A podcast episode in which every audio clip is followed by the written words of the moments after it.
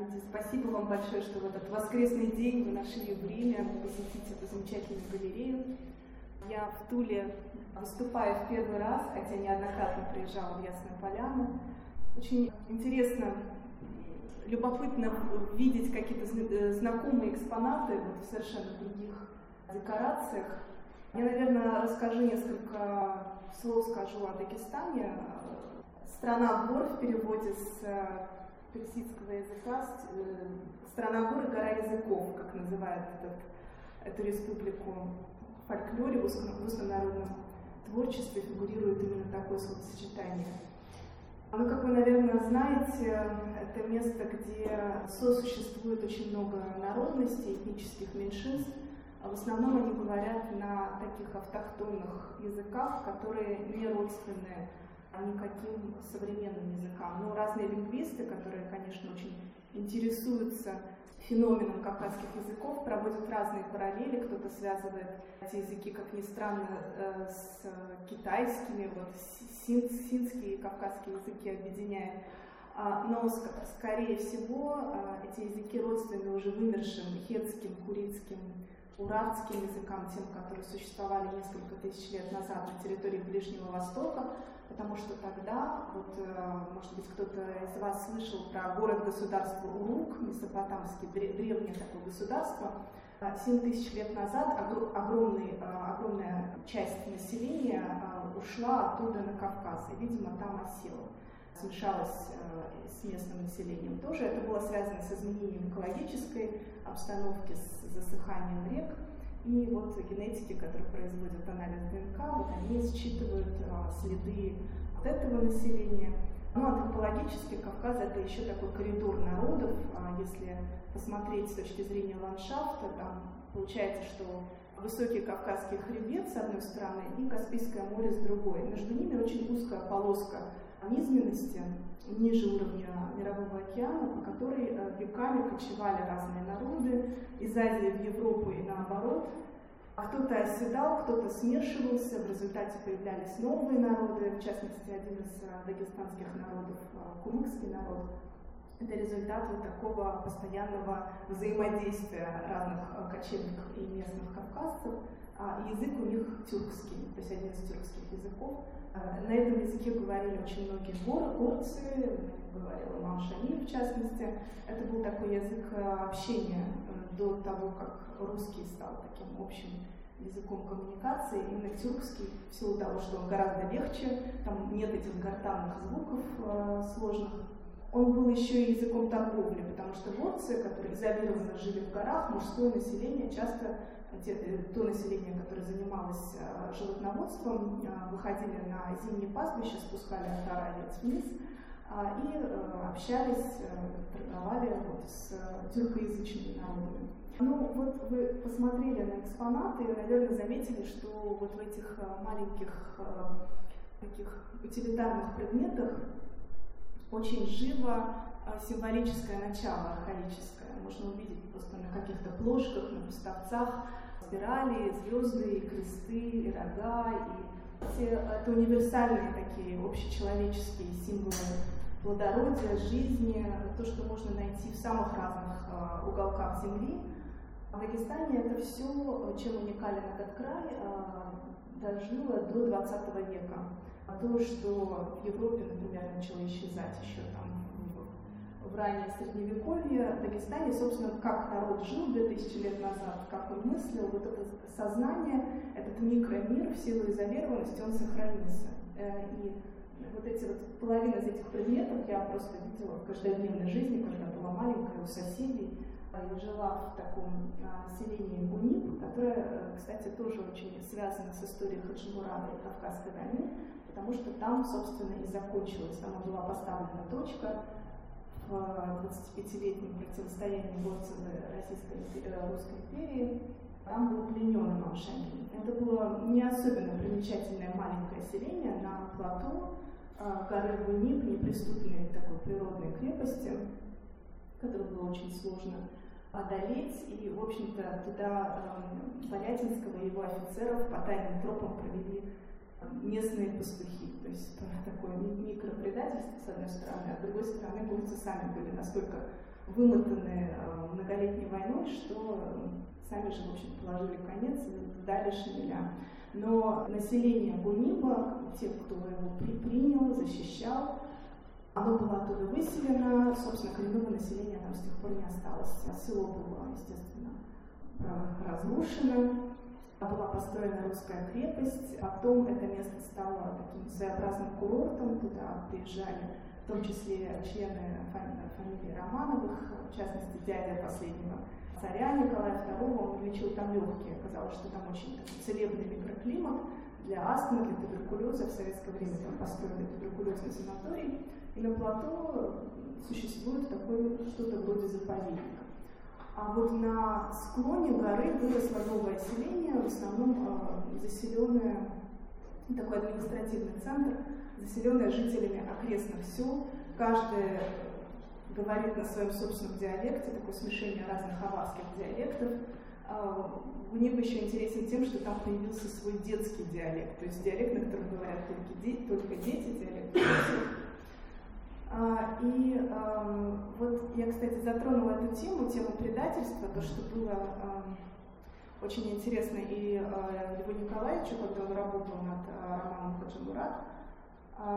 Надо сказать, что настроение местных э, горцев было очень неоднородным вот, на протяжении Кавказской войны. Собственно, э, к самой фигуре такого героя-освободителя, имама Шамиля, предводителя горцев, тоже было очень разным. А он происходил из э, бедного селения, село Гимры. На самом деле название селения звучит как Гену, в переводе означает груши, то есть место, где растут груши.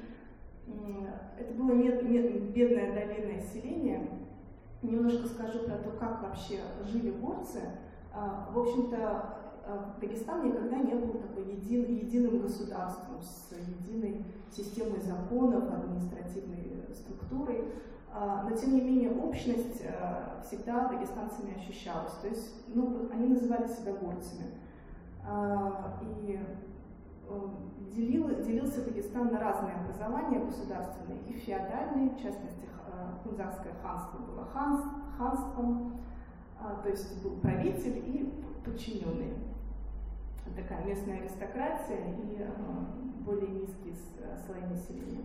А были вольные общества. И вот, э, наверное, половина, если не две трети Дагестана состояла из вольных обществ. Это общество часто союза нескольких сел, городов, в которых, в общем-то, все равны где каждые несколько лет избирался так называемый кадий, э, религиозный, духовный глава или президент, я не знаю, как, как перевести точно, но это был глава этого союза, он избирался, был местный парламент, э, который собирался под открытым небом, э, в каждом селении был так называемый ГДК.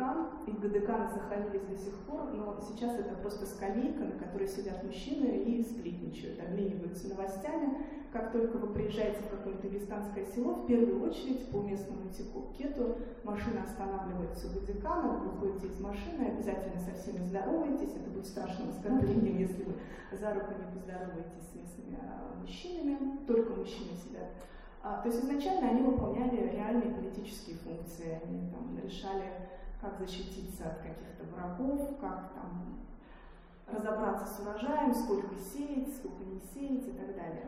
А сейчас это вот просто место сборов, и а, часто, если при, приходит чужак, он приходит туда, а, в ВДК, и кто-нибудь из местных жителей вызывается быть вашим так называемым кунаком. Так как не было гостиниц, и сейчас в дагестанских селах нет гостиниц, но куда бы вы ни приехали, вы обязательно найдете кров, вас здесь э, куда-нибудь поселят, э, накормят и так далее. Вот человек, который вас поведет в свой дом, становится вашим кунаком, и вы тоже становитесь ему кунаком. Институт куначества – это на самом деле такое явление средиземной э, культуры. Этот институт существовал у древних греков, и, в общем-то, вот древнегреческие полисы чем-то напоминают то, что существовало в Дагестане вплоть до 20 века, а, потому что когда-то там давно в древности было такое взаим, взаимодействие и взаимопроникновение. А, и а, институт Ксения, так назывался, это институт в Древней Греции, куначество в Дагестане. Суть заключается в том, что если твой кунак оказывается у тебя в селении или куда-то путешествует через твое село, ты его принимаешь, кормишь лучше едой, даешь ему лучше э, место в доме, потакаешь всем его желаниям. Если он похвалит какой-нибудь, э, не знаю, настенный коврик, ты ему этот коврик даришь, ты все, что он похвалит, ты ему даришь. А, но, соответственно, как только ты оказываешься у него, он принимает тебя точно так же. А, также кунак должен был выступать как такой охранитель, даже если у тебя дома оказывается в качестве твоего кунака оказывается твой кровный враг, человек, которого ты ненавидишь, а ты не имеешь права ни поднять на него руку, ни допустить э, каких-то злых людей, а сделать ему какую-то, учинить какую-то неприятность. Это табуировано. А, и вот этот э, институт куначества, он, в общем-то, выступал такой бизнес-отельной сетью по всему Дагестану.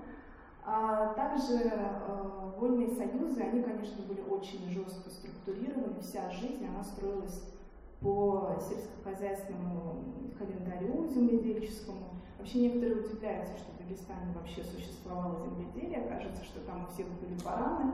Э, земли там особенно нет. Земли на самом деле очень мало. А, но тем не менее, а, исторически это один из э, центров возделывания злаков, особенно ячмень, бобовые, некоторые названия сел этимологические вот, одно, обозначают названия разных злаков. А, зернотерки всяческие, там, столетиями, тысячелетиями не меняются, вот какие они были в эпоху бронзы, такие же, они, такие же зернотерки находят там и в начале 19 века. И а, все строилось вокруг а, вот этого цикла урожая. А, и так как женщина вот, матриархально на архаичном сознании а, ассоциировалась со всем, что связано с плодородием и с урожаем, это, конечно, давало такой особый импульс а, матриархату, который продержался очень долго, не то что матриархату, каким-то его следам, а, продержался даже там, сквозь века монотеистических религий, сначала христианство, потом мусульманство. И э, выражается это в некоторых э, чертах быта, которые, опять-таки, продержались до нового времени. Э, в частности, поля были э, местом территории женщины, только женщина имела право доступа вот, вот в эту стихию земледельческую. Конечно, тяжелую работу, э, сбор урожая э, и так далее выполняли мужчины, но э, все-таки какие-то ключевые процессы, процессами руководила только женщина, и если мужчина вдруг оказывался в поле, особенно мужчины незнакомые, женщины имели право напасть на мужчину, наказать, поиздеваться над ним, раздеть. Этому посвящены многие стихи э, местных поэтесс э, горских. Э, и поэтому мужчина в поле лишний раз не, не заходил. Что касается ремесленных центров, то во многих из этих центров тоже ключевую роль играли женщины. Показали, например, балхарские сосуды, Балхаре, глиняные это село, где проживают лакцы, балхарцы, у них такой особый язык балхарский, но их относят к более такому широкому этносу лакцев. А, занимаются гончарным искусством только женщины традиционно, и мужчина просто не имеет права, это прописано в местных законах, которые назывались адаты, это устные законы, согласно которым эти общества жили а мужчина, который притронулся к гончарному кругу, то есть он, он нес определенное наказание, он накрывал стол на шесть человек. А, что касается матримониального брачного института, там тоже были а, разные современные точки зрения поблажки для женщин, в частности, вот в селении, откуда родом мой отец, там существовала напротив ГДК специальная крыша. Крыши были плоскими, потому что села строились как средневековые замки, как оборонительные укрепления, чтобы с одной крыши можно было перескочить на другую, в форме амфитеатра. Крыша одного дома была, становилась двором для следующего дома. А, и во время празднеств все село становилось таким единым большим бельетажем, где проходили массовые театральные представления. А, так вот, на эту крышу а, могла встать девушка, достигшая определенного возраста, и указать на нравящегося ей молодого человека, сидящего в ГДК, и сказать, что она вот желает за него выйти замуж. И вот ему ничего не оставалось, как на ней жениться. Если он уже совсем не хотел, то опять-таки была прописана, был прописан размер э, не то чтобы суммы, а все мерилось либо мерками зерна, либо баранами, либо быками, либо, ну, либо монетами, сколько он должен заплатить, чтобы откупиться или жениться. То есть вот, вот такие э, интересные обычаи они сохранились. В частности, все, что связано с водой, э, тоже было сакрально, потому что вода, для архаического сознания, вода, урожай, это все э, священно, и опять-таки вода не, к воде не имели права к источнику воды прикасаться мужчины. Они туда просто не входили, только женщины набирали воду, и вокруг родников Э, я, кстати, столкнулась вот с такой небольшой проблемой, когда один мой роман переводили на английский язык, и там было такое словосочетание, роман «Праздничная гора», «нарядный родник». И переводчица, она просто не знала, как перевести «нарядный родник», потому что ну, родник — это просто вода, которая бьет из земли. А, и перевела это как «колодец». И вот мне пришлось объяснять, что колодцев э, дело не в колодце, а просто вокруг родника, вокруг источника строились целые конструкции, чуть ли не дома, украшенные вот этими петроглифами, спиралями, а, иногда какими-то стихами, надписями. И это была огромная беседка такая, или, вот, или просто какая-то каменная стела с высеченными камнями, действительно очень нарядная. Это было одно из центральных мест любого общества вольного или селения. А, часто располагался родник напротив ГДК, потому что на ГДК сидят мужчины, к роднику ходят женщины. Очень удобное место, чтобы, не допуская нарушения этикета, присмотреть себе кого-нибудь там. А, вот. И место знакомств вот, э, родника ГДК. И э, вот до сих пор, даже вот в нулевые годы, э, это табу на ношение воды мужчинами сохранялось доходило до казусов, когда, ну хотя много где уже есть водопровод, но там, где его нет, мужчины просто ночью, пока никто не видит, таскали воду, потому что засмеют. Почему это запрещено, уже никто не помнит, естественно. Ну вот, запрет все равно сохраняется. А, но в конце концов это все привело к тому, что на женщину легло необъятное море забот, особенно в 20, 20 веке, казалось бы, уже прошла коллективизация, поля уже все отобрали, появились колхозы. Эм, э, но, а, а тем не менее, основную долю работы на полях продолжала делать женщина. Мало того, появился еще скот, чего не было раньше в древности. А для коров надо заготавливать сено, это сено начали э, таскать женщины опять-таки, потому что исторически мужчина не имеет права нести урожай с поля, он же осквернит, он же мужчина, урожай это сакральное. И вот женщины несчастные, они все скручены уже к 60-70 годам, они просто не разбиваются, там, если посмотреть на бабушек, а, потому что носят а, на своей спине вот эти даже стога для сена. Но, к счастью, вот а, последние годы привлекают ослов для этого. Ослы, не мужчин, но ослов хотя бы. А, вот. И э, вот эта вот система вольных обществ с выборностью, с такими зачатками какого-то такого демократического устройства соседствовали с феодальными э, образованиями. И в частности, вот Хунзавское ханство было таким.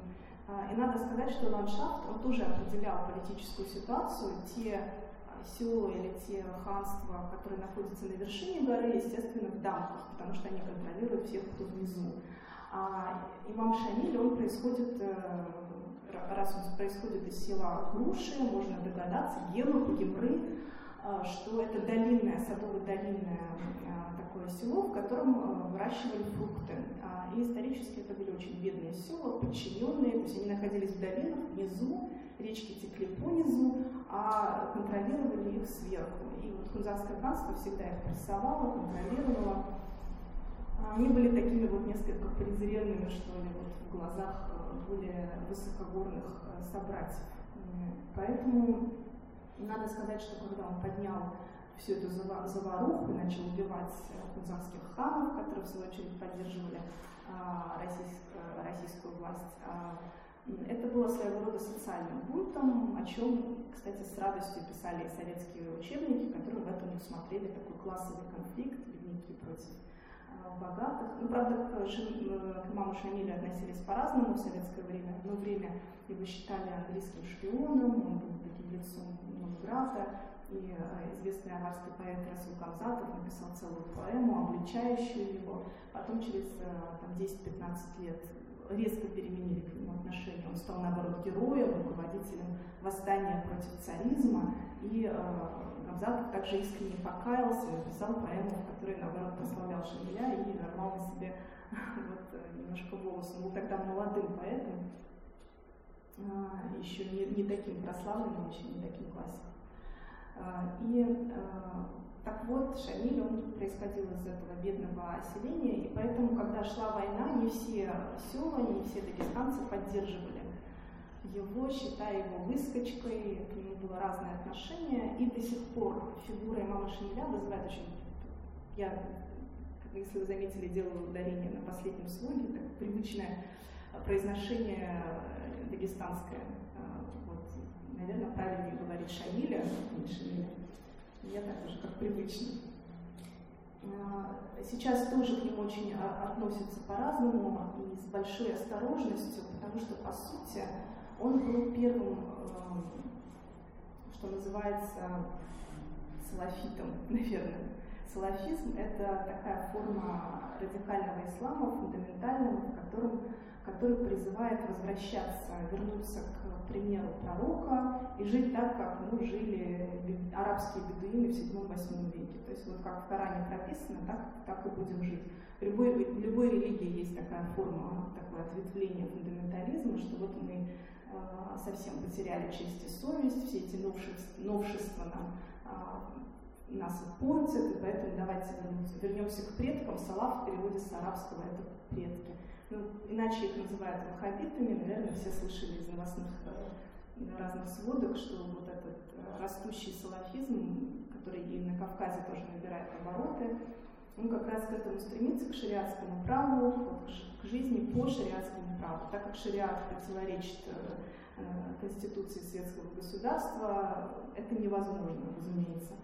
А, и поэтому происходят вот эти вот э, локальные междуусобицы, партизанские войны, которые в нулевые годы и в 90-е будоражили Кавказ. А на самом деле Шамиль, в общем-то, к этому и призывал. То есть он призывал к установлению жесткого шариата. И это был первый опыт э, внедрения такого тотального шариата в Дагестане, потому что до тех пор, э, я уже говорила, что было христианство в Дагестане, существовало, где-то в 8-9 веке начали приходить первые миссионеры. Первым стал исламским а, Южный Дагестан, Дербент. А, потом он начал проникать в горы, но так как ландшафт изрезанный, он проникал очень долго.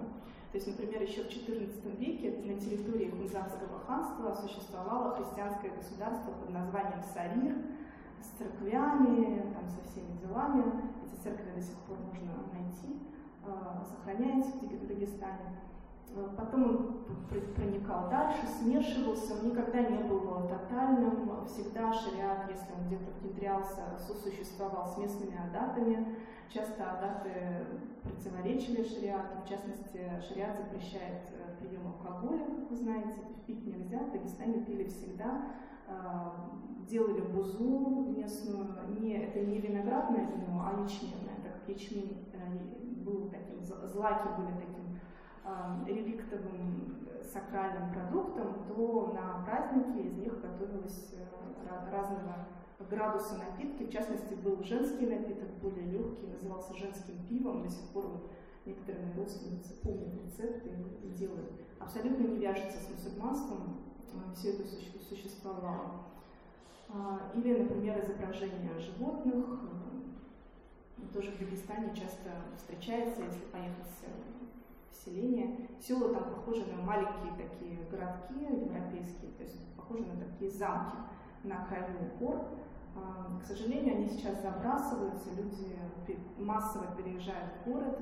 А, если дома рушатся, туда не, не провезешь, не проедешь на машине, нет автомобильных дорог, потому что очень узко, узкие улочки, арочные улочки, между ними может быть один или два шага всего между домами. Удобно, чтобы перескакивать во время битв с крыши на крышу. А, и поэтому сложно восстанавливать, реконструировать эти дома.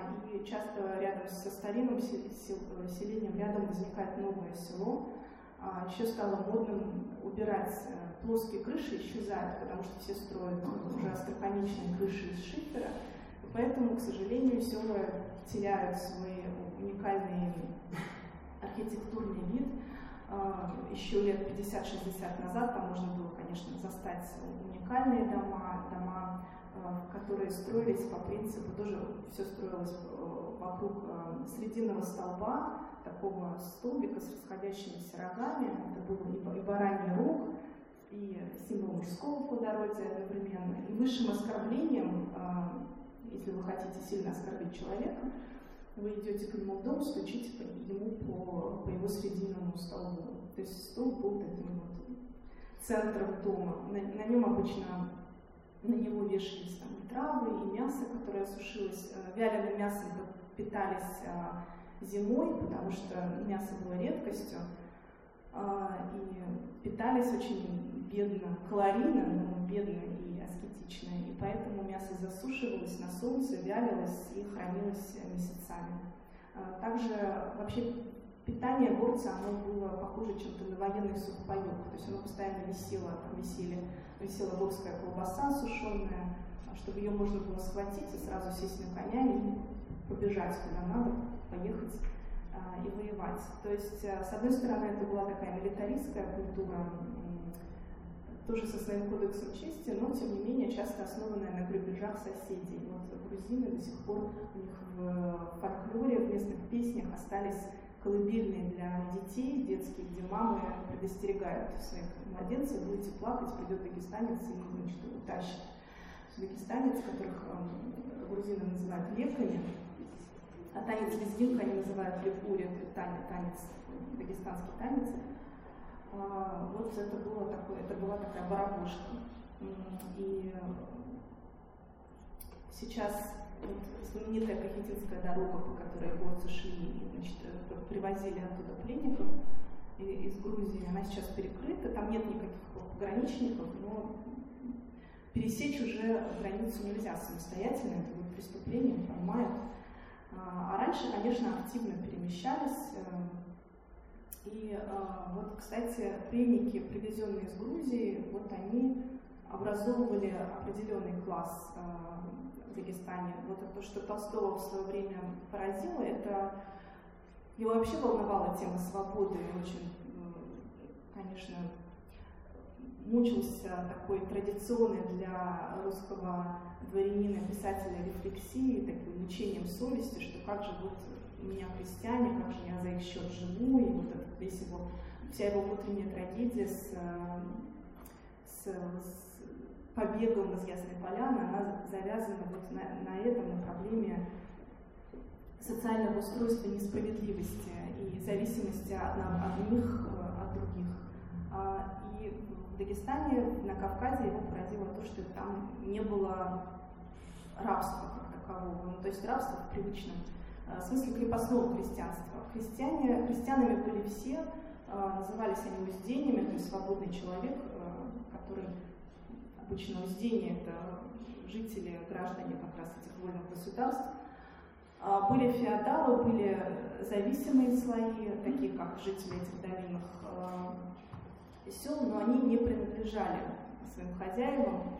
Единственной а, категорией, которую можно было бы отнести к так называемым рабам, ну, по сути, они были не то чтобы рабами, а членами семьи. Это была такая форма домашнего рабства, то, что можно найти там ранней Римской империи э, люди, которые живут у тебя дома, ты ничего не платишь, но ты их кормишь, одеваешь, в принципе, хорошо к ним относишься, они как такие бедные родственники у тебя живут, но делают какую-то работу постоянно а, за тебя и не имеют права носить оружие, так как все горцы носили оружие, они могли ходить в лохмотьях, но обязательно должен висеть кинжал, с двух лет на мальчика надевался кинжал, а рабы не имели права носить оружие, не имели права голосовать. Вот это были такие ограничения.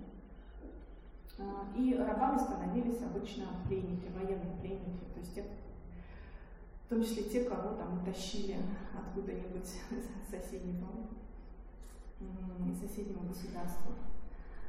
А как образовалась как много народностей, это, конечно, большая загадка, но, конечно, ландшафт способствовал, потому что еще там пару тысяч лет назад языков было гораздо меньше, они просто начали разветвляться. И э, в советское время э, эти языки принялись классифицировать, народы начали как-то группировать. Произошло это достаточно формально, потому что, например, в народность аварцы, самые многочисленные, записали, наверное, 15-16 разных этносов, совершенно другими языками, непонятными аварцам, но они вот по паспорту были аварцами. То есть дома они говорили на каком-нибудь гадаберинском, дедойском, овчинском, еще каком-нибудь языке, очень маленьком. А, но в школе они проходили грамматику, предмет родной язык, аварский язык. А, и а, почему это было сделано? Потому что тогда первым секретарем обкома в 50-е годы был аварец, и так как вся политическая система строилась, вернее, административная, по национальным квотам, если ты принадлежишь к большой национальности, у тебя больше шансов куда-то попасть. Местное народное собрание, у, у, у большой народности там 40 мест, у народности поменьше 20 мест. У совсем маленьких вообще нет мест, поэтому было выгодно укрупнить вас. И, в общем, он, он это сделал. Действительно, лингвистически такая очень сильная дифференциация. Большое поле для исследования, туда очень любят приезжать разные экспедиции. И, ну и любопытное, конечно, звучание. Могу вам несколько слов, если хотите сказать. Э, часто похоже на звукоподражание, например, аварский язык, тот язык, на котором говорил Хаджи Мурат, тот язык, на котором говорил имам Шамиль. А, там такие горловые взрывные звуки, и можно, например, вода — это щи, звук очень похож на звучание воды. Например, слово «горький» звучит как «сура», такое действительно горькое, горькое название. А «змея» а, звучит как «брух», последний, последняя фонема, похожая на шипение змеи. Баран — это «эй». А вот а, известная пословица про лягушек, которую часто аварцы забавляют не аварцев, звучит как «Эуда то есть такое похоже на кваканье да? То есть много интересных букв.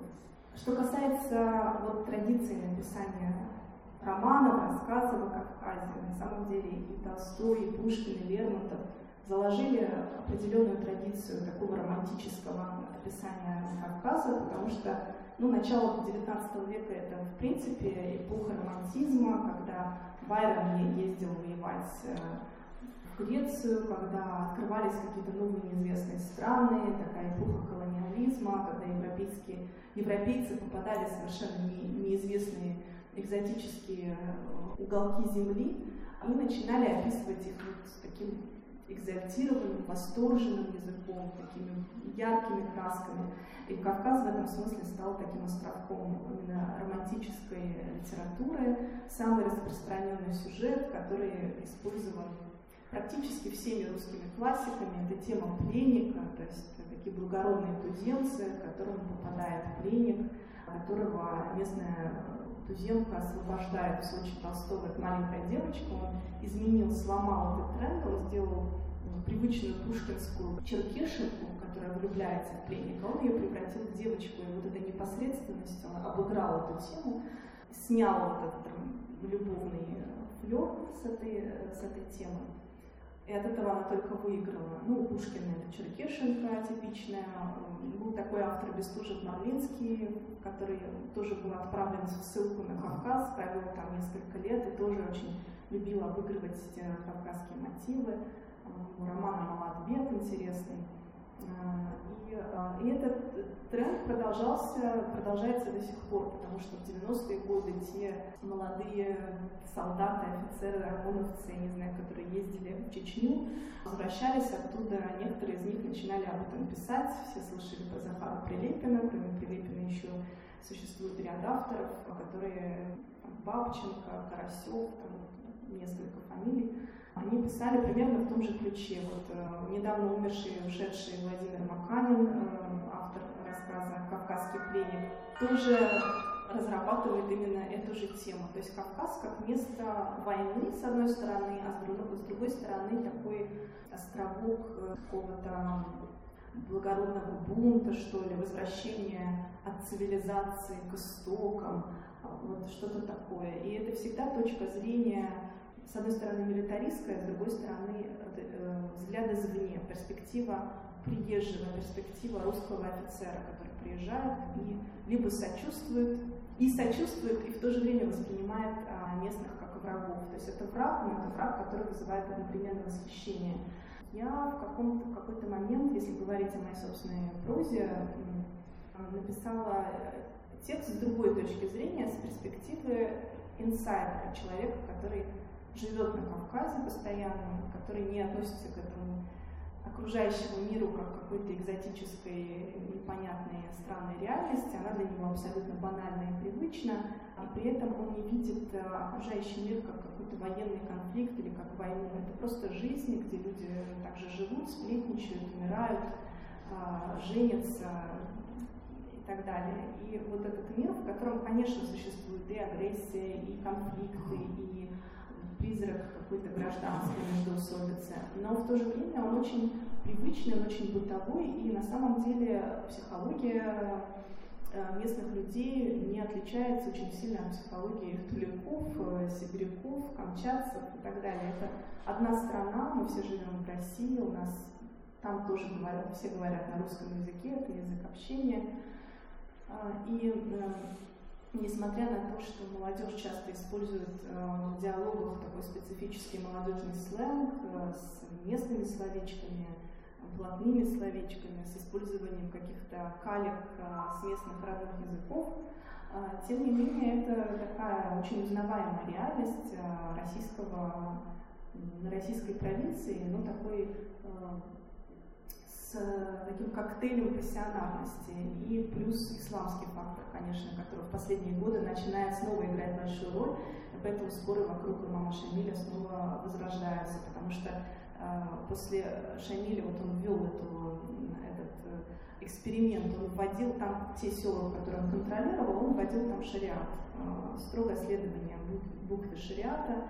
Те, кто отказывался, он очень жестоко поступал с, с теми же аварцами, со своими же там а, горцами. Бывало, что убивал тех, кто отказывался жить по его правилам, поэтому его многие ненавидели, даже вот местные горцы относились э, далеко, не, идеализировали его.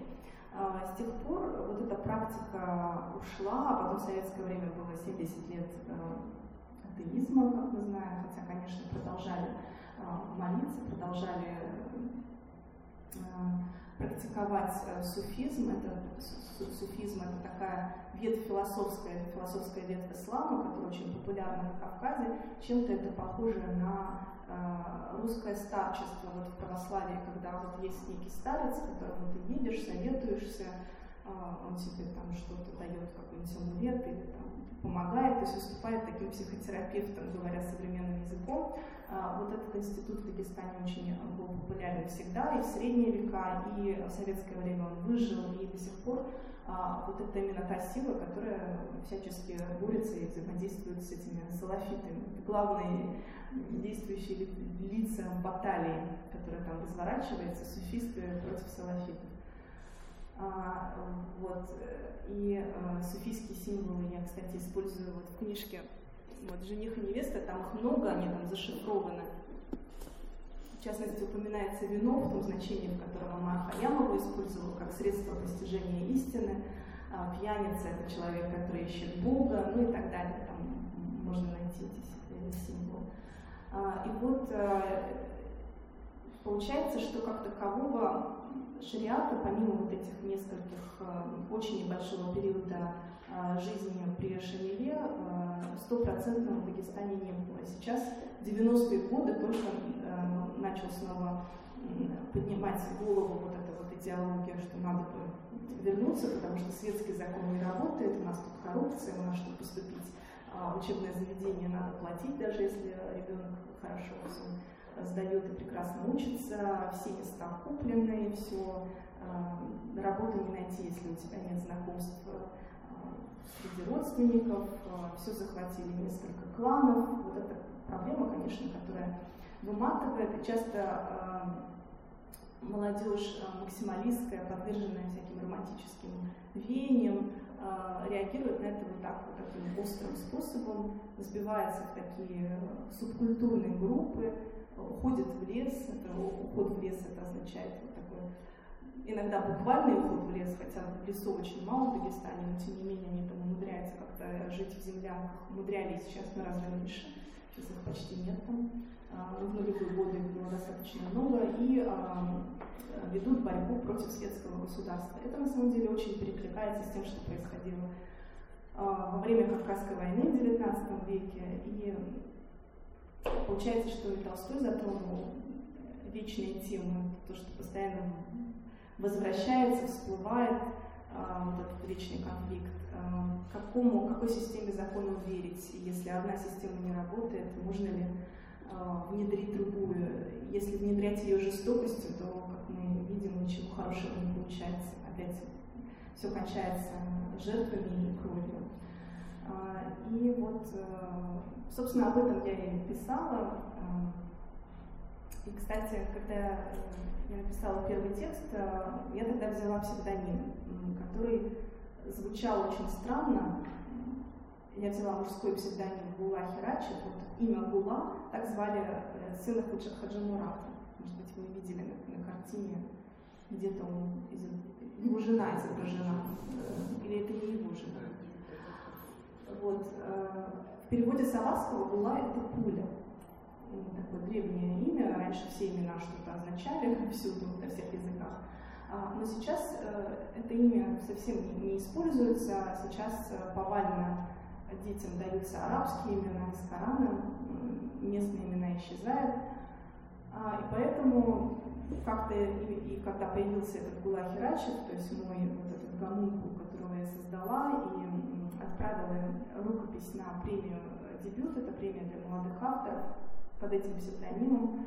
А, в итоге этот а, автор Гула Хирачев, он попал в длинный список потом в короткий, потом получил эту премию. И в связи с этим о нем начали говорить и вот обсуждать, можно ли а, в Дагестане писать современным языком, не по канонам, не по, не по устоявшимся канонам, канонам романтической литературы, не с точки зрения солдата, воюющего на окраине своей империи, не с точки зрения соцреалистического автора, который восхваляет освобождение, например, горской женщины, что было очень популярно в, в романах вот этого периода социалистического. А вот тексты, в которых просто отражается сегодняшняя действительность. Это они вызвали поэтому довольно бурные дискуссии, в частности в Дагестане. Вот, и поэтому Тут я вижу две книжки, ну, желающие смогут сегодня получить, купить, я не знаю. Я подпишу. А вот последний роман, который называется «Жених и невеста», он, собственно, как можно догадаться из названия, посвящен, в частности, вот этому матримониальному институту. Вы из романа Хаджимурат наверное, поняли, что ну, у Юмша Шамиля было несколько жен, и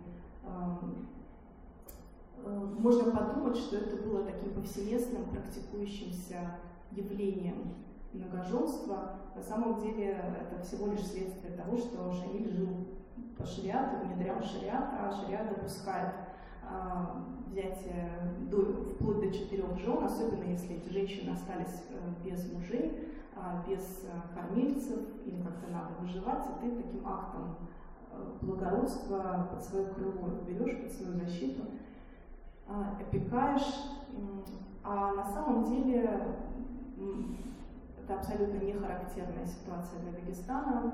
Жены там обычно жена всего одна. Хотя в последнее время, вот после перестройки, в 90-е годы, когда началось увлечение а, исламом, ислам начал возвращаться, и многие молодые люди поехали учиться а, в религиозные высшие учреждения в арабский мир и вернулись, а, это снова становится популярным, уже снова появляются вторые, третьи, четвертые жены, но часто первые жены о них не знают. На самом деле это, конечно, такой микс разных традиций, и шариат он имеет довольно последованное далекое э, отношение. И это просто такая форма легализации любовницы. И э, любовнице так легче, если она считать себя женой, ей как-то поспокойнее. Вот, вот эта странная реальность, в которой все сочетается, и остатки арха, архаического сознания, потому что в Дагестане, как я уже сказала, вот эти сорбенные бабушки, которые живут а, прошлыми вот этими законами ушедшей, ушедшей натуры, они сохраняются, они до сих пор носят старинные головные уборы под названием чухто, это были такие трубки, трубкообразные такие головные уборы, похожие на чем-то на то, что носят э, монашки католические. Это был очень такой практический убор. Во-первых, он защищал от пыли, а, от грязи во время полевых а, работ. А во-вторых, обычно традиционно он был в том числе кожаным. И э, там располагалось много кармашков, там был кармашек для, даже для зубочистки, для карманного ножика, для всего что угодно в этом уборе.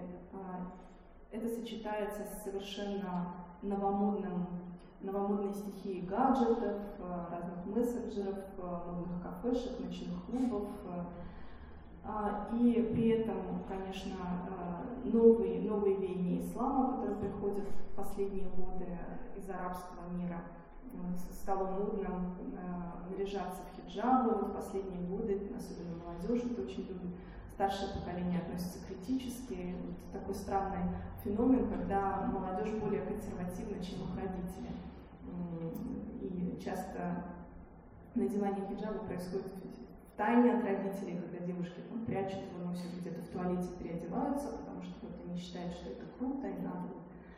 А, и потом так легче выйти замуж, если ты в платке, вроде как ты такая вся хорошая и а, скромная.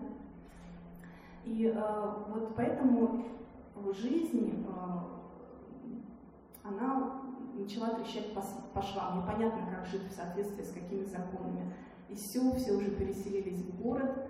Э, урбанистическое такое западного образца сознания, оно еще не укрепилось э, в обществе. И поэтому вот ощущение такой фрустрации и смешения, и винегрета из разных традиций, когда религия немножко сочетается с э, древними обычаями, немножко сочетается с э, культурой Инстаграма, интернета и так далее. И все это дает такой очень интересный взрывоопасный микс, который интересно транслировать через художественную литературу, чем, чем я и занимаюсь. И, конечно, все это влияет и на брачный институт тоже. Там очень интересно следить, как э, вот эта система знакомств и браков по знакомству когда молодых людей сводят, а, сочетается при этом совершенно современными способами знакомиться. А, плюс сейчас появляется, как я уже сказала, э, вот этот э, э, какие-то мусульманские веяния, заключение браков, в том числе там, на несколько часов, на одну ночь там, с несколькими женщинами. А, и вот это все, а, которое, все это сопровождается, конечно, определенной долей ханжества и лицемерия, и а, самое главное, потерей собственной культуры. Потому что, как мы знаем, любая завоевательная идеология, которая является мусульманством, она выступает за унификацию. Неважно, кто ты, неважно, на каком ты языке говоришь, главное, что ты принадлежишь какой-то религии. И вот мои ровесники и молодые люди помладше меня, совсем юные, они как раз вот подвержены вот этому стиранию, культуры унификации, они не говорят на родных языков, родные языки исчезают, они, конечно, не, не разбираются вот в этих всех орнаментах, каких-то. Вот, э, им ничего не говорит то, что здесь находится, не рождает в них никакой отклик. Они, по сути, не знают э, своей культуры, они отрываются от корней, такое классическое словосочетание, но при этом вместо этого появляется такой суррогат собственной культуры в виде какой-то придуманной истории, придуманных э, фаворитов исторических. А, и вот этот процесс стирания а, народов, стирания а, ухода, когда старые села зарастают крапивой, рушатся, а молодежь, которая переселяется, эти люди, которые переселяются в город, не успевают еще перемолоться и принять городскую культуру в полной мере. Вот эта трагедия о маргиналивании, она очень, конечно, сильна была, особенно в 90-е нулевые годы. Я, в общем-то, пишу в том числе о таких людях, которые не очень понимают, кто они. А, да, они, конечно, дагестанцы, но что такое дагестанцы? Вот сейчас такое расхожее понятие, что это ну, 0,5 регион, то, что можно написать на футболке. А, такой очень поверхностный а, локальный патриотизм. Единственное, к чему можно привязать собственную самость, это, наверное, каким-то, может быть, к спорту, к победам на спортивной арене, то, чем дагестанцы славятся, и сейчас тоже футбольная борьба и так далее. Вот патриотизм в такой форме. А, но при этом нежелание а, знать и принимать какую-то истинную историю своих предков, может быть, даже такое огульное отрицание этого, потому что это не соответствует их установкам. Ну, в частности, чтобы привести пример, Например, когда я где-то упомянула э, наличие ритуальных татуировок в Дагестане у женщин, женщины обычно носили ритуальные татуировки в виде спирали, в виде каких-то оберегов. То, что сейчас э, видите на этих кувшинах, обычно на теле, на теле женщины э, тоже можно было бы найти, и до сих пор можно встретить пожилых женщин, у которых эти татуировки есть. Обычно на запястьях или там где-то на шее. А, это исламом отрицается. Конечно же, запрещается татуировки, это а, то, что называется харам, это запретное. А, и когда я сказала вот про то, что у женщин исторически в Дагестане были и до сих пор есть татуировки, особенно у старшего поколения, это, конечно, возмущает молодежь. Они говорят, нет, наши бабушки не такие, не надо их морать, никогда не носили татуировок, они были настоящими мусульманками. То есть идет такой пере, пере, Э, закрывание глаза, такая страусиная политика, нежелание принимать свое прошлое в том виде, в каком оно существует. Или, например, то, что бабушки в горах очень любят э, нюхать табак, и до сих пор это с удовольствием делают, тоже, конечно, молодежь принимать не хочет. Вот этот конфликт детей и отцов, а, причем в таком перевернутом виде, когда дети, они такие как консервативные а, монотеисты ратуют за вот эту вот узко понятую нравственность, а пожилые люди, они еще живут архаическим сознанием, в котором нет деления да, на плохое, хорошее, на профанное и на греховное, у них совсем другое сознание. И вот среднее поколение, которое выросло в советское время, абсолютно такой секулярный взгляд на мир, вот это все, вот эти три поколения, они каким-то образом взаимодействуют, сочетаются. Это, наверное, дает э, Дагестану особое разнообразие, то разнообразие, которого нет э, в соседних э, республиках, где все гораздо глаже, где все больше унифицировано, где нет такой быстроты э, взглядов, нарядов, установок и стилей жизни. И вот в этой пестроте я нахожу какой-то очень позитивный источник, вот, какую-то креативность, которая может а, в будущем вылиться во что-то хорошее, несмотря на то, что собственные традиции забываются, но это неизбежно, архаика всегда уходит. А, но в то же время многообразие это а, означает то, что возможен и будет какой-то диалог, а, а диалог, а, диалог, в всегда что-то рождается. Мозговой штурм всегда что-то рождает новое. А, поэтому а, такой вот странный, странный мусульманский регион, где одновременно существуют коньячные заводы, а, где продолжают, а, продолжают какие-то языческие обряды совершать, где-то в горах там продолжают вызывать дождь, бабушки, где одновременно на, на стенах домов можно встретить кресты и следы христианства, и при этом существует давняя мусульманская традиция, суфийская традиция. А, вот это вот смешение, мне кажется, очень интересным. Ну и, конечно, языковое многообразие. Вот, если у вас есть какие-то вопросы, простите за некоторую путанность. Все-таки тема довольно широкая, поэтому я немножко... Даже девушки молодые. Молодые девушки, куда они в туалете одевать? Сигарет, куда они? Я имею в виду, что выходят из дома они без хиджаба. Ну, я, я не говорю, что все повально так делают. Нет, ну, просто чаще всего, особенно вот э, в начале, когда только начали появляться вот, вот эта закрытая арабская одежда, на нее реагировали достаточно э, с осторожностью и с опаской, потому что в Дагестане никогда не, было, не были приняты э, вот, именно такие хиджабы, именно в такой форме, особенно никабы, это та форма одежды, в которой видны только глаза, это чисто такой иранский вариант, который дагестанцев э, пугал слегка. И это прямо означало, если девушка в никабе, значит она ваххабитка, таким говоря, бытовым языком. И, э, конечно, это не нравилось ее родителям, и это значило, что она ввязалась в очень хорошую историю. И поэтому все родственники старались эту девушку всячески переодеть назад. Вот, и происходила такая борьба. Но сейчас э, хиджабов, с одной стороны, все больше, с другой стороны, они перестали иметь такой э, оттенок э, запретности, что ли, или какой-то, какого-то, ну, то, что называется экстремизмом. Сейчас это просто модная одежда, на разных расцветок, появились разные бутики модные. То есть это просто такая молодежная мода.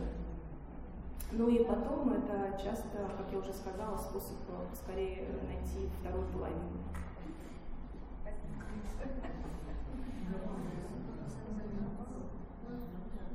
Пожалуйста, о себе вежливость, потом если первый говорит, что вам что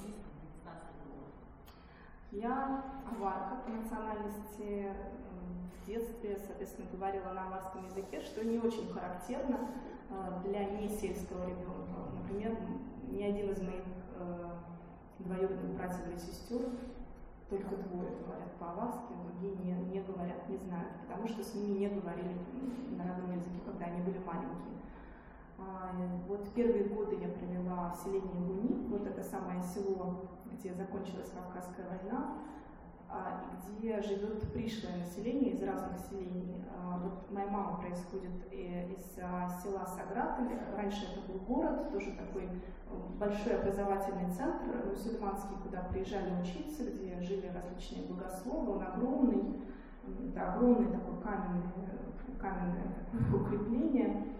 И, э, кстати, во время Кавказской войны они не поддерживали ни Хаджимурата, ни Шамиля, ни, ни русских, они держались в стороне именно в силу своего такого своеобразного гонора. Это было вольное общество, которое не очень э, привечало э, Шамиля, как такого человека, вышедшего из вот этой вот бедной долинной стихии.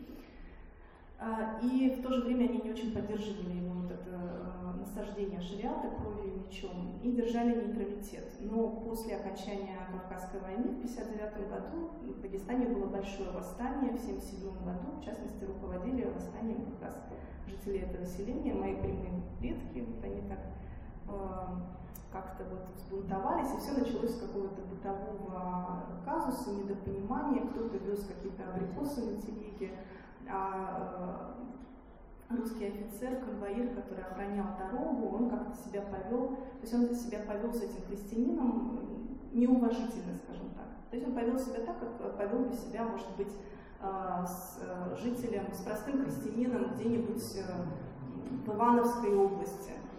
А, но не, не понял культурную особенность, не считал. То ли он замахнулся, то ли как-то, я уже не, не помню детали. Естественно, это вызвало такой бунт, так как там существовал свой кодекс чести, и, например, даже просто не то что замахнуться, не то что там ударить, но даже замахнуться на человека, свободного человека, считалось оскорблением, которое может смыться только кровью. А, поэтому началась какая-то местная буча, какая-то кровавая бойня, а потом стало всего-всего. Естественно, они были жестоко бунт был подавлен.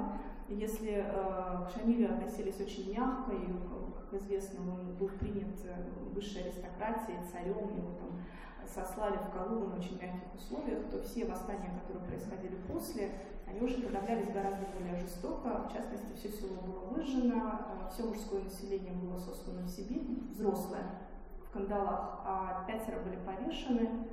А, вот. И это, конечно, оказало такую травму особую,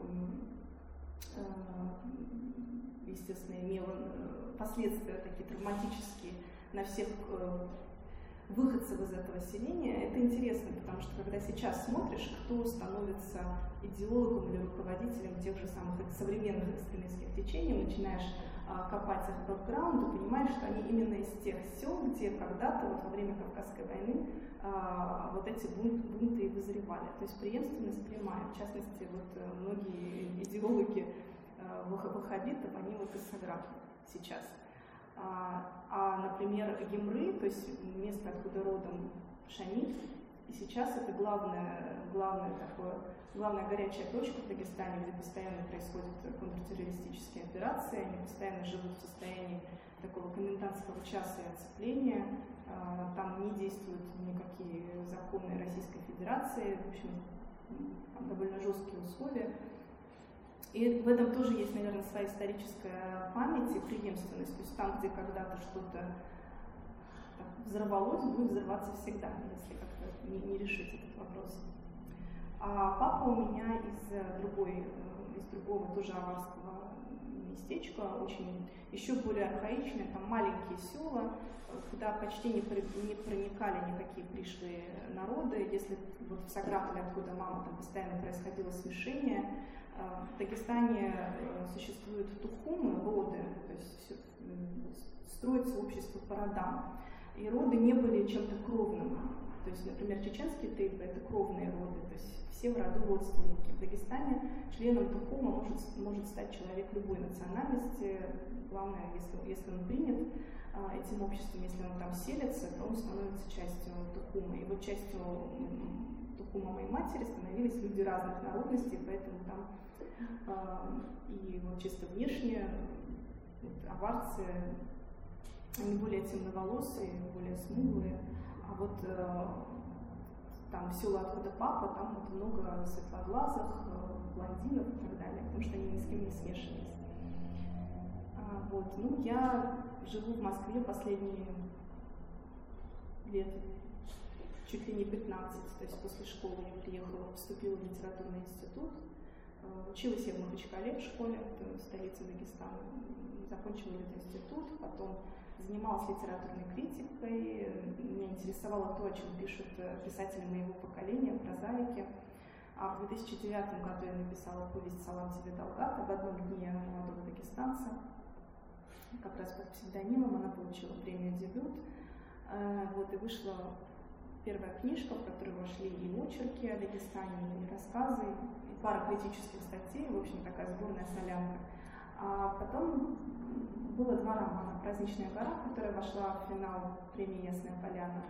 Это очень такой концентрат, такой, наверное, а, этнографический, в котором очень много всяких э, языковых стилизаций, то есть там речь идет о современности, но технически это антиутопия, о том, что было бы на Кавказе, если бы он отделился. Об отделении Кавказа говорили в последние годы многие разные политики, общественные деятели, что надо бы нам отделить, хватит кормить Кавказ, а другие говорили, дайте им пожить спокойно, с разных позиций предлагали одно и то же. И вот я отталкиваюсь от этой вот э, умозрительной идеи, и дальше вот происходит то, что происходит. А, вот, ну, в общем, у меня там намешано все и мифологические пласты, и недавнее прошлое, и будущее, и все вместе. Э, и когда я писала этот роман, я думала, что он будет достаточно тяжелым, потому что много и словечек, и явлений каких-то не очень понятных, может быть. Но, как ни странно, он стал достаточно, оказался понятным а, не только русскому читателю, но и за рубежом. Он тут активно переводился на разные языки. И оказалось, что проблема на самом деле универсальная. Это происходит в разных точках мира. Смешение э, закрытого сознания и открытого, патриархального общества и модернистского общества. Вот как они входят в контакт, как все это, вот это все текает в форме чуть ли не шизофрении в головах людей, когда они не очень понимают вообще, как себя вести, согласно Кодексу чести горца или, не знаю, согласно Уголовному кодексу Российской Федерации или согласно шариату. И получается такой ситуативный, ситуативный выбор. Там в Дагестане даже когда две машины сталкиваются на дороге, там на месте решают, кого звать, э, мулу, гаишника, или там как, как решать вопрос, или знакомому звонить э, высокому чиновнику. И э, также в условиях неработы социальных институтов, в 90-е, когда шла война в Чечне, э, было такое ощущение, что, ну и по всей России происходило такое, такой упадок в каком-то смысле, а с другой стороны расцвет разных творческих идей, какого-то бизнеса малого.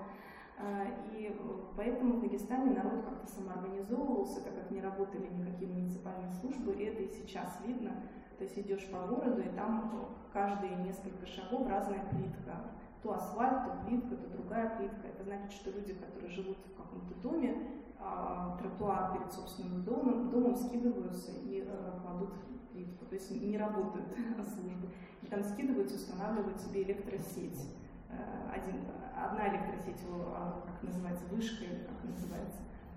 У каждого квартала своя, так как нет централизованной системы. Эм, и вот это умение как-то изворачиваться, когда закон не работает, вот она, с одной стороны, ведет к процветанию каких-то творческих идей, э, к выживанию и к выработке такого своеобразного чувства юмора, то есть там нет тотальной депрессии, там не рыдают по углам, там очень, а, кстати, дагестанский юмор очень популярен и в других кавказских республиках, а, такое шутливое отношение к жизни, вот, и э, ну, то, то есть мне, мне кажется, это позитивный фактор. Вот, а третья книга, как я уже сказала, о том, как э, то есть начинается там сюжетная завязка, выглядит, возможно, абсурдно. Семья, которая хочет женить сына, снимает банкетный зал за большие деньги, так как свадьбы там э, многолюдные, там на 2-3 тысячи человек, надо всем пустить пыль в глаза. А, на это тратится практически ну, большой семейный бюджет. А, и зал снимается за, загодя, там, за 6, за 6, за 7 месяцев, чтобы успеть, а невесты еще нет. То есть надо невесту подобрать к определенному числу. Ну, тоже обычная ситуация. Такая сюжетная завязка. Семья ваша как вообще относилась к выбору? Да? Тяжело.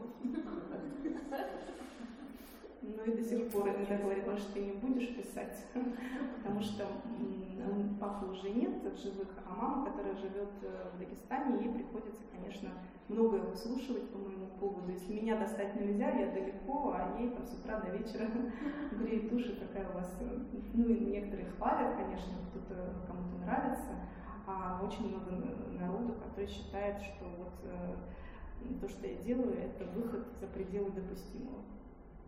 А долго какие переводят? А долго какие переводят? Тоже вот не соответствует традициям или представлениям? Ну, да, но самый главный, самый привычный довод – это э, очернение, очернение Дагестана, то есть э, ну, это то, с чем сталкивается, мне кажется, любой автор, который пишет о какой-то маленьком комьюнити, маленьком городке или обществе. Если ты не превозносишь допускаешь какой-то реалистический э, показ реальности, то есть показывая жизнь так, как она есть, э, люди очень болезненно реагируют, они говорят, да, правда, то есть никто не говорит, что я что-то придумываю. Да, у нас все так и есть, но зачем же вот к нам так не очень хорошо относятся, может, стоит нас только вот с положительной стороны показывать. А когда, э, например, у меня там могут фигурировать какие-то не очень культурные молодые люди, охламоны, которые сидят на улице и там отнимают друг у друга трубки, такое тоже есть. Но вот дагестанцам не хочется, чтобы русский читатель, например, про это читал, как будто иначе он не узнает. как вы считаете, нужно отделяться? Нет.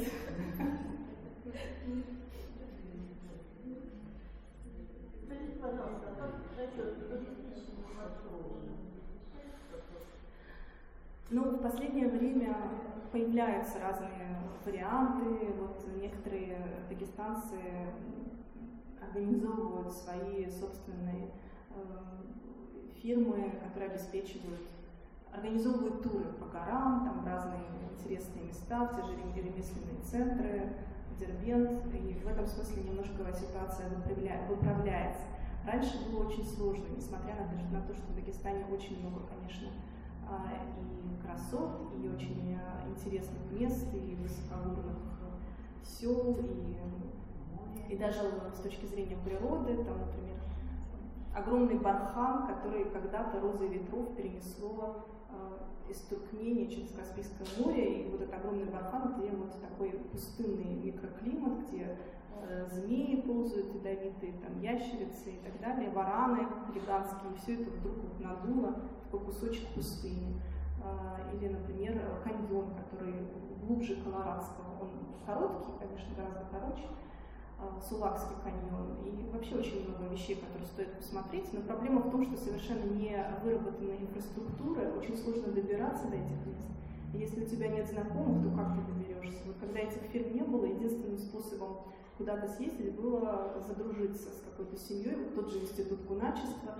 Ты приезжаешь, тебя встречают, и там уже тебе ничего не опасно, тебя все это проведут Э, всюду накормят, провезут и так далее. Но это все через частные связи, через дружеские, через знакомства, а так, чтобы опять-таки унифицировано сверху э, и организованно что-то проводилось, с этим большая беда, если даже плитку не могут положить.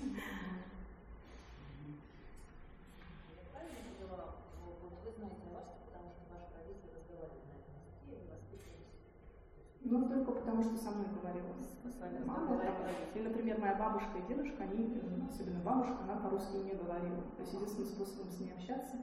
А сейчас происходит э, такая странная ситуация, парадоксальная. Молодежь не говорит на родных, бабушки не говорят по-русски. Ну, возможно, они знали когда-то русский, но к старости бывает, что если часто не практикуешься, ты забываешь. Он уходит э, активный запас, и они просто не общаются, только через переводчика. А на каких языках преподавали в школах? На русском. Только на, Только на русском. Даже в селах? Даже ни, одного, ни одной надписи на разных языках, все по-русски. Все учебники, все, все по-русски. А кто же носителем а, родных языков этих многочисленных? Ну, получается, они замирают. То есть, вот, Только со старое поколение? Говорят, ну, сельская молодежь говорит, конечно, да, но предсказывают, прогнозируют что лет через 200 уже наполовину точно все вымрет, там, может быть, останется несколько. Ну и потом даже вот э, такой сильный язык аварский, вот 700 тысяч аварцев. Ну, не, не все знают аварский язык, но очень такая многочисленная народность. А, но даже когда аварцы говорят по-аварски, они говорят на суржике, они постоянно вмешивают какие-то русские слова. Они говорят на таком ломаном, если они по-русски говорят, на калькированном русском, используя Э, родные э, словечки, аварские, тюркские, арабские. Когда говорят на родном, они постоянно туда впендюривают русские слова. А даже если знают значение слов, даже, например, я замечала, что бабушка, которая не говорит по-русски, она, например, не знает, например, значение слова «крышка», она говорит «крышка» по-русски. Просто потому что в мозгу И вот таким образом вымывается, конечно, язык а записано в, в, в летописях, в письменах где-то о вашей жизни, чистые, как бы исходные, архаичные. В конце концов, есть же народное творчество, да, песни. Ну, конечно. Но опять-таки главные носители – это пожилое поколение, та же бабушка мне наизусть, сейчас, несмотря на, конечно, с памятью хуже, но могла часами читать стихи, и авторская поэзия там насчитывает столетиями, очень э, длинная это традиция.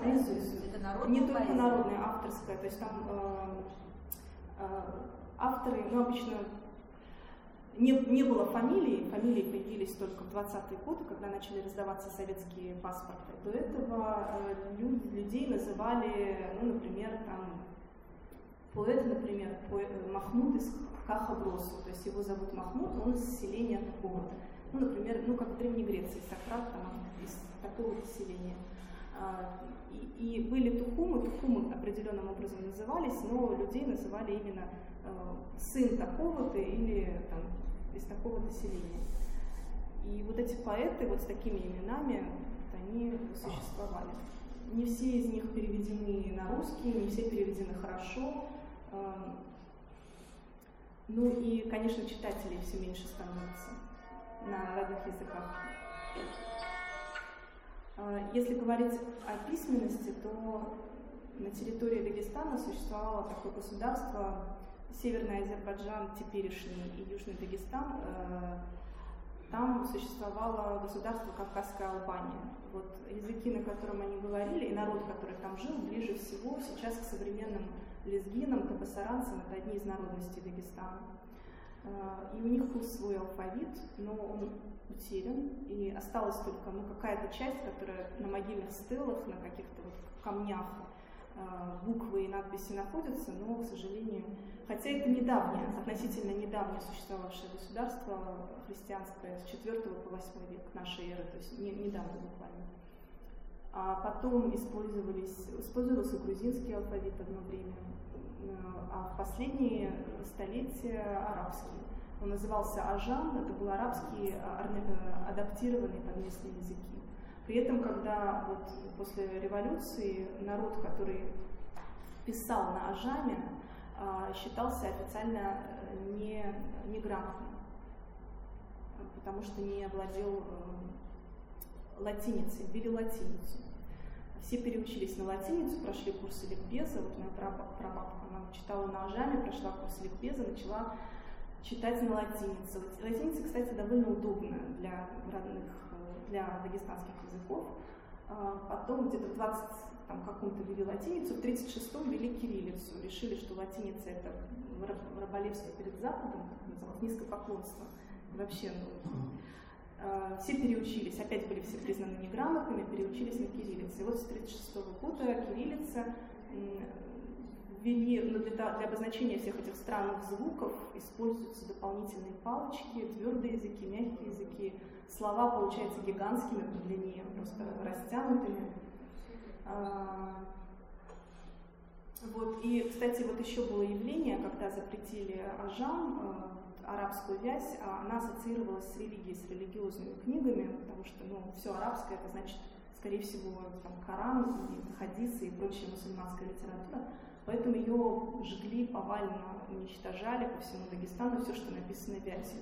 Очень мало книг осталось, э, вот, но кое-где они уцелели, вот эти средневековые рукописные книги, очень ценные, в некоторых селах, в сельских музеях. Начало советского периода, когда жгли, да, да, ну, 20-е годы жгли, причем это не все было религиозным, понятно, что там были там была и художественная литература, просто она была записана, там была и математика, и все что угодно, и история, просто так как-то на всякий случай, потому что не, не вникали.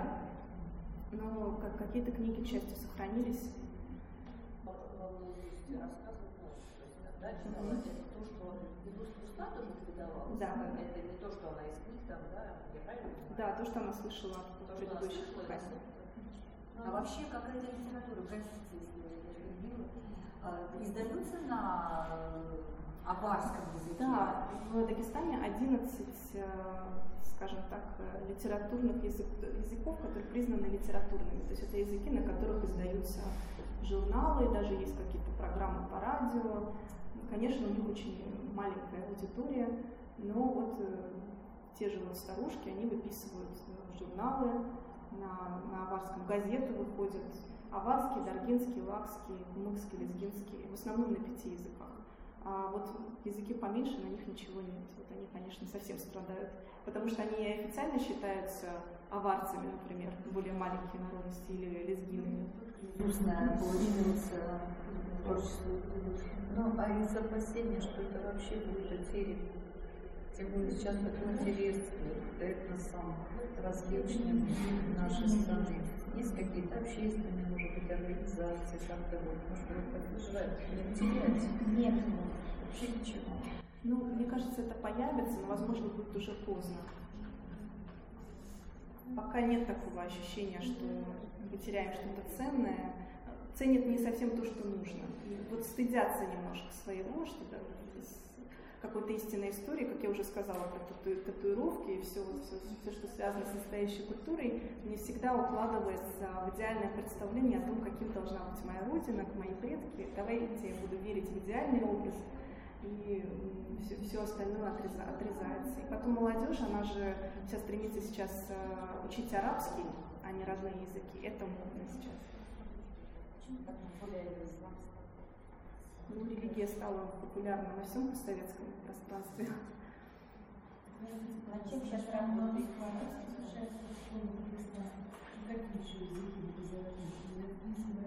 Нет, я не- нет, арабский изучается не в школах, хотя, может быть, где-то это самостоятельно, просто такая, тенденция. А так обычно, ну, как всюду, либо английский, либо немецкий, там Thank.